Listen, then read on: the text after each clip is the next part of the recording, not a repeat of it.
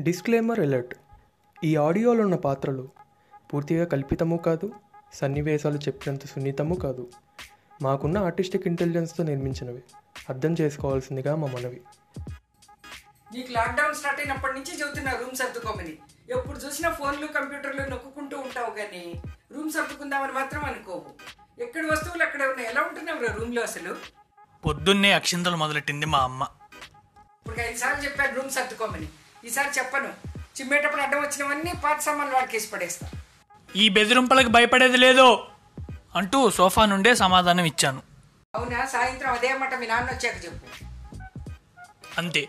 ఆ వార్నింగ్తో అలర్ట్ అయిపోయి ఫోన్ పక్కన పడేసి పాతగుడ్డ ఒకటి తీసుకొని క్లీనింగ్ స్టార్ట్ చేశా.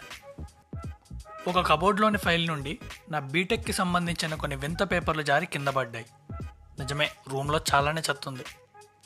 ఆ కబోర్డ్లో కుక్కడమే కానీ బయటికి తీయడం అలవాట్లేక చంద్రముఖి గదిలో ఇరుక్కుపోయిన ఆత్మలాగా నా బీటెక్ కష్టం అంతా కబోర్డ్లోనే ఉండిపోయింది. ఆ కింద పడ్డ పేపర్స్ని సర్దుతుంటే ఒకే సబ్జెక్ట్తో ప్రింట్ అయిన సపరేట్ మెమో ఒకటి నాకు కంటపడింది. నా ఫస్ట్ సప్లీ మెమో. జల్సా సినిమాలో గురూజీ చెప్పినట్టు వానాకాలం బురద ఎండాకాలం చెమట బ్యాక్ బెంచర్స్ బ్యాక్లాగ్స్ కూడా ఒక విడదీయలేని ప్యాకేజ్లా వస్తాయి. ఫస్ట్ ఇయర్ నుండే లాస్ట్ బెంచెస్కి పర్మనెంట్గా అతుక్కుపోయిన మా బ్యాచ్లో ఎక్స్ట్రా మెమో తీసుకున్న జాతిరత్నాలు చాలామందే ఉన్నారు. మా పర్ఫార్మెన్సెస్ని పక్కన పెడితే ఇదే బ్యాచ్లో ఉంటూ రెచ్చిపోయి స్కోర్లు సాధించే ఇద్దరు సరస్వతి పుత్రులు ఉండేవారు. వీళ్ళిద్దరూ బంకులు మాత్రమే మాతో కలిసి కొడతారు. రిజల్ట్స్లో మమ్మల్ని వదిలి మిగతా క్లాస్తో చేరిపోతారు. నేనేమో సెకండ్ ఇయర్ వరకు ఆల్ ఇన్ వన్లను నమ్ముకొని అకౌంట్ ఓపెన్ చేయకుండా బార్డర్ పాస్తో ఎగ్జామ్స్ అనే నెట్టుకొస్తున్నాను. ఒక బలహీన క్షణంలో ఎందుకు అనిపించిందో కానీ పడిపోతున్న అగ్రిగేట్ని లేపాలి. కాన్సెప్చువల్ నాలెడ్జ్ అనే సముద్రంలో మునిగి తేలాలి అనే ఆలోచన బుర్రలో ఉదయించింది. ఇక థర్డ్ ఇయర్ నుండి స్కోర్స్ని లేపుదామని గట్టిగా ఫిక్స్ అయ్యాను. అలా అని మిడ్ ఎగ్జామ్స్ నుండే భారీ బడ్జెట్ ప్రిపరేషను మన వల్ల అయ్యే పని కాదు. అందుకే నా ప్రతాపం చూపించడానికి ఎక్స్టర్నల్ ఎగ్జామ్స్ని సెలెక్ట్ చేసుకున్నాను. మా సెమ్ ఎగ్జామ్స్కి టూ త్రీ వీక్స్ ముందు టెక్స్ట్ బుక్స్ కోసం లైఫ్లో మొదటిసారిగా మా సరస్వతి పుత్రుల్ని ఫాలో అవుతూ కాలేజ్ లైబ్రరీలో అడుగుపెట్టాను హాస్పిటల్స్కి ఐసీయూ ఎలాగో కాలేజెస్కి లైబ్రరీ ఎలాగా? లైఫ్ అండ్ డెత్ సిచ్యువేషన్లో మనిషి రాక తప్పని చోటు. టెక్స్ట్ బుక్స్లో ఏముంటుందో ఆల్ ఇన్ వన్లో ఏముండదో తెలియదు కానీ మా సరస్వతి పుత్రుల ఇన్ఫ్లుయెన్స్ నా మీద ఒక మోస్తరుగా పనిచేస్తున్న రోజులవి. లైబ్రరీలోని మా బ్రాంచ్ షెల్ఫ్ల చుట్టూ రౌండ్లు కొట్టాకే తెలిసింది. ప్రతి సబ్జెక్ట్కి నలుగురు ఐదుగురు రాసిన టెక్స్ట్ బుక్లు ఉంటాయి మనం అక్కడున్న ది బెస్ట్ బుక్కే తీసుకోవాలి అని. అక్కడున్న ఏ టెక్స్ట్ బుక్ పేజీలు తిప్పినా ఈ టాపిక్స్ మా సెమ్లో ఉన్నాయా? వీటిని ఏ ఫ్యాకల్టీ చెప్పాడు? అసలు ఈ గుంపు నుండి ఏ బుక్ తీసుకోవాలి? ఏమీ అర్థం కాలేదు. ఇంకా సొంత తెలివితేటలు వాడడం ఆపేసి అక్కడే తిరుగుతున్న మా సరస్వతి పుత్రుల్లో ఒకరిని హెల్ప్ అడిగాను. వాడొచ్చి చాలా కాన్ఫిడెంట్గా షెల్ఫ్ నుండి రెండు బుక్కులు తీసి నీ లైఫ్కి లిఫ్ట్ ఇస్తా అనే ఎక్స్ప్రెషన్తో ఈ రెండు standard text books for power systems and power electronics. అని వాటిని నా చేతిలో పెట్టి అవార్డ్ విన్నింగ్ స్పీచ్ ఇచ్చిన ఆర్టిస్ట్ లాగా అక్కడి నుండి వెళ్ళిపోయాడు. కట్ చేస్తే కొన్ని వారాలకి ఎగ్జామ్ స్టార్ట్ అయ్యాయి. మన బ్యాక్ బెంచెస్ మెంటాలిటీ తెలిసిందే కదా. ఎగ్జామ్ ముందు రోజు వరకు లీక్ అయిన క్వశ్చన్ పేపర్ బ్యాగ్లో ఉన్నా కూడా అడ్వాన్స్డ్గా ప్రిపరేషన్ స్టార్ట్ చేయము. సో ఆ టెక్స్ట్ బుక్స్ నేను ఎగ్జామ్ ముందు రోజు వరకు ముట్టుకోలేదు. యాజ్ యూజువల్గా పవర్ సిస్టమ్స్ ఎగ్జామ్ ముందు రోజు ఆ టెక్స్ట్ బుక్ ఓపెన్ చేసి ఒక ఐదు చిన్న చాప్టర్లను టిక్ చేసుకొని ప్రిపరేషన్ మొదలెట్టాను. చదువుతున్నంతసేపు ఆ టాపిక్స్ థియరీస్ తెలిసినట్టు ఇంటర్నల్స్కి ఆల్రెడీ చదివినట్టు అనిపించలేదు అప్పటికీ పెద్ద పట్టించుకోకుండా నా ఐదు చాప్టర్స్ కంప్లీట్ చేయాలి అనే టార్గెట్ వైపు దూసుకుపోయాను. కరెక్ట్గా ఐదు చాప్టర్లే చదివితే వాటిలో నుండి ప్రాబ్లమ్స్ వస్తే మళ్ళీ ప్రాబ్లంలో పడతానని ఎక్స్ట్రా చాప్టర్ కూడా చదివాను. వెరీ నెక్స్ట్ డే ఎగ్జామ్కి గంట ముందు మా బ్యాచ్ అంతా ఒక చోట చేరి ప్రిపరేషన్ మీద డిస్కషన్ స్టార్ట్ చేశారు. ఒక్కసారిగా మళ్ళీ కొత్త టాపిక్స్ కొత్త టర్మ్స్ వినపడుతున్నాయి నా చెవులకి. నేను పట్టుకొని తిరుగుతున్న బుక్లో అవన్నీ ఎందుకు లేవో తెలియదు స్టాండర్డ్ టెక్స్ట్ బుక్ అంటూ నా మొక్కాన కొట్టిన దాన్ని ఎవడు ఎందుకు చదవట్లేదో అర్థం కాదు. చాలా అయోమయంగా అనిపించింది ఆ క్షణం. అరే నువ్వు తీసిచ్చిన టెక్స్ట్ బుక్లు ఇవేమి లేవేంట్రా? అంటూ ఆ టెక్స్ట్ బుక్ తీసిచ్చిన పక్కకి షిఫ్ట్ అయ్యాను. వాడొక పది నిమిషాలు దాన్ని పరిశీలించి ఈ టెక్స్ట్ బుక్స్లో చాలా చాప్టర్స్ ఉన్నాయి. మేబీ నెక్స్ట్ సెమిస్టర్ సిలబస్లో కూడా అయి ఉండొచ్చు. ఇంతకీ నువ్వు ప్రిపేర్ అయిన చాప్టర్లు ఏంటి అని అడిగాడు. అదిగో అక్కడ పెన్సిల్తో టిక్ చేసుకున్నవి అని చూపించాను. నువ్వు టిక్ చేసుకున్న వాటిల్లో ఒక్క చాప్టర్ మాత్రమే మన ఎగ్జామ్ సిలబస్లో ఉంది అంటూ చావు కబుర్ చల్లగా చెప్పాడు. అంటే మిగతా నాలుగు మన సిలబస్లోవి కావా? అన్నాను. ఒరే దేవుడు సెమ్ సిలబస్ తెలియకుండా ఏది పడితే అది ఎవరు చదవమన్నాడ్రా నిన్ను? అంటూ నా కన్ఫ్యూజన్కి తెరదించాడు.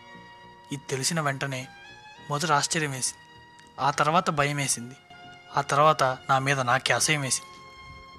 ఎగ్జామ్ ముందు రోజు ప్రిపరేషన్ స్టార్ట్ చేసిన ఎక్స్ట్రా చాప్టర్ కూడా చదివినందుకు కేజీఎఫ్లో రాకీ బాయ్ లాగా ఫీల్ అయిపోతున్న నాకు మా వాడిచ్చిన ట్విస్ట్తో కట్టప్ప పొడిస్తే బాహుబలికి దిగినంత లోతుగా దిగింది. ఎందుకురా ఈ ఫీట్లు? ఆ ఆల్ ఇన్ వన్ ఏదో చదువుకున్నా అయిపోయేది. అట్లీస్ట్ సిలబస్ ఏందో అవుట్ ఆఫ్ సిలబస్ ఏంటో క్లారిటీ ఏడ్చేది అనే నా బాధని దిగమింగుతూ ఎగ్జామ్ హాల్లో అడుగుపెట్టి నేను చదవని టాపిక్ల నుండి వచ్చిన క్వశ్చన్లను ఆన్సర్ చేసే దమ్ము లేక ఇక సెలవు అనుకొని కాలేజ్ నుండి బయటికి వచ్చేసాను మా బ్యాచ్లోని ఇంకో జాతిరత్నం ఆ గేటు బయట ఉన్న బస్ స్టాప్లో కూర్చొని బిజీగా ఫోన్ నొక్కుంటూ కనపడ్డాడు. ఎరా నువ్వు ఎగ్జామ్ రాయడానికి రాలేదా? అన్నాను. వాడు ఫోన్ నుండి ఫోకస్ నా వైపు తిప్పుతూ ఒక జలక్ ఇచ్చాడు ఇదేంద్రో నీకేమైంది? అంటూ. నా దిక్కుమాలిన ఎపిసోడ్ షేర్ చేసుకొని మరి నువ్వు? అన్నాను. ఇవాళ పవర్ సిస్టమ్స్ అంట కదరా. నేను హడావిడిలో పవర్ ఎలక్ట్రానిక్స్ ప్రిపేర్ అయ్యాను. దీనమ్మ ఒకటే సెమ్లో సేమ్ నేమింగ్తో రెండు సబ్జెక్టులు ఏందిరా అంటూ వాడి దరిద్రం రివీల్ చేశాడు. వీడు కాలేజీకే చుట్టం చూపుకు ఒకసారి వస్తాడు.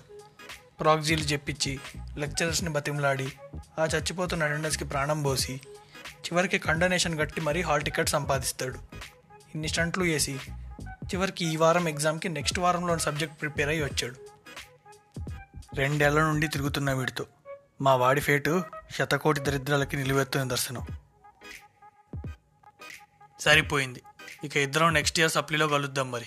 ఎలాగో నువ్వు అప్పటిదాకా కాలేజ్లో కనపడవు కదా అనేసి బస్ కోసం వెయిటింగ్ స్టార్ట్ చేశా. ఈ గ్యాప్లోనే వాడు బంకులు ప్లాన్ చేసే బుద్ధికి పని చెప్పాడు. మామ లెవెన్ థర్టీకి మార్నింగ్ షో మిర్చి ఉంది. నేను చూడలే పోదాంరా అన్నాడు. ఏం మాట్లాడుతున్నావు బే?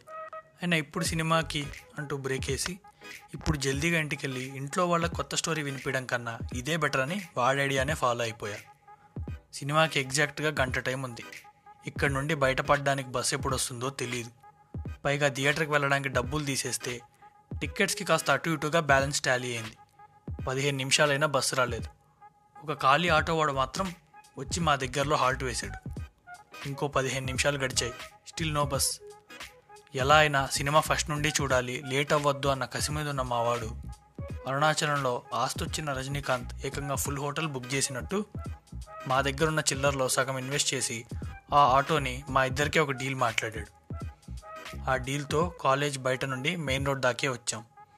ఇక్కడ నుండి మరో ఆటోనో బస్సో పట్టుకొని ఎల్బీ నగర్కి చేరితే అక్కడి నుండి థియేటర్కి పది నిమిషాలు పడుతుంది. బస్సు వచ్చేలోపు ఖాళీగా ఎందుకులే అని ఒక షాప్లో దూరి సిగరెట్లు తీసుకున్నాం. ఇంకా కిక్కు సరిపోలేదే మా బ్రహ్మదేవుడికి. నేను సిగరెట్ వెలిగించి తల తిప్పగానే మా లెక్చర్ ఒకతను కార్ దిగి మా వైపు రావడం చూశాను. నేను అలర్ట్ అయ్యి సేఫ్ జోన్లోకి జారిపోయా. కానీ ప్రపంచంలో ఇదే చివరి సిగరెట్ అన్న ఆవేశంలో ఉన్న మా వాడు నోట్లో సిగరెట్తో ఆయనకు బుక్ అయిపోయాడు. సెమ్ముకి సగం రోజులు ఇంట్లో ఉండేవాడిని ఏ ఫ్యాకల్టీ గుర్తుపడతాడులే అనుకున్నా. But I was wrong. రేయ్ నువ్వు రెగ్యులర్ డేస్లో కొట్టే బంకులు చాలవన్నట్టు ఎగ్జామ్స్ కూడా కొడుతున్నావా? పైగా ఎగ్జామ్ రాయట్లేదు అన్న బాధ కూడా లేకుండా ఇక్కడ కూర్చొని సిగరెట్ తాగుతున్నావు అంటూ ఓఎల్ఎక్స్లో ట్రిమ్మర్ని కొనుక్కుంటున్న కస్టమర్ని చూసినట్టు మా వాడి వైపు ఒక చీప్ లుక్ విసిరాడు. నువ్వు ఇలాగే ఎగ్జామ్లో మానేసి సిగరెట్లు తాగుతూ ఉండు. లైఫ్లో దేనికి పనికి రాకుండా పోతావు. రేపు ఎప్పుడైనా నేను బయట కనపడితే మా లెక్చరర్ అని పలకరించి నా పరువు తీయకరా ప్లీజ్ అంటూ ఆయన కొన్న సిగరెట్ ప్యాకెట్ జేబులోకి తోస్తూ అక్కడి నుండి వెళ్ళిపోయాడు. ఏంట్రా ఆడు సైకోగాళ్ళ మాట్లాడతాడు. అయినా వాడు తాగుతాడుగా సిగరెట్ మనం గాలిస్తే క్యాన్సరు వాడు గాలిస్తేనే మాస్కర్ వస్తాయా? అంటూ మా వాడు ఫ్రస్ట్రేషన్ వెళ్ళబుచ్చాడు. నేను సిగ్నల్స్ ఇచ్చి సేవ్ చేద్దాం అనుకున్నా మా వాడు అవన్నీ ఓవర్టేక్ చేసి దరిద్రానికే డాష్ కొడతాడు. నెక్స్ట్ వచ్చిన బస్ పట్టుకొని అరగంటలో థియేటర్లో తేలాము. తీరా చూస్తే బాల్కనీ టికెట్స్కి మా దగ్గర తడిమిగలలేదు. నేల టికెట్ కూడా టిక్కెట్టే కదా బా తీసుకొన్నాడు అంటూ మరొక్కసారి మా స్థాయి గుర్తు చేశాడు. ఇవాళ చూసిన దరిద్రాలతో పోలిస్తే ఇది ఒక లెక్క అనుకుంటూ రెండు టికెట్లు కొనుక్కొని హాల్లోకి వెళ్ళిపోయాం. అయినా ఆ రోజు మా వాడు అలా తప్పుడు టెక్స్ట్ బుక్ రిఫర్ చేయకపోయి ఉంటే ఈ ఎగ్జామ్ రాసుకొని ఇంటికి వెళ్ళేవాడిని కానీ గుర్తు చేసుకోవడానికి ఒక మెమరీ. ఈ ఎక్స్ట్రా మెమో నా దగ్గర ఉండేవి కాదు. అంతేలే లైఫ్ అంటేనే. ఏయ్ ఆగాగు. ఏంటి కొటేషనా? ఆ, జస్ట్ ఒక చిన్నది. No I don't want. Bro please encourage new talent. చాలరా మైక్ ఆపేయ్. అరే అరే ఇదొక్కటి చెప్పి ఆపేస్తా. మా పాడ్కాస్ట్ స్టోరీ మీకు నచ్చినట్టయితే మీ ఫ్రెండ్స్తో షేర్ చేయండి. స్పాటిఫై యూట్యూబ్ ఇన్స్టాగ్రామ్ ఛానల్స్లో మమ్మల్ని ఫాలో అండ్ సబ్స్క్రైబ్ చేయండి. ఎందుకంటే సబ్స్క్రైబర్స్ ఎవరికి ఊరికే రారు.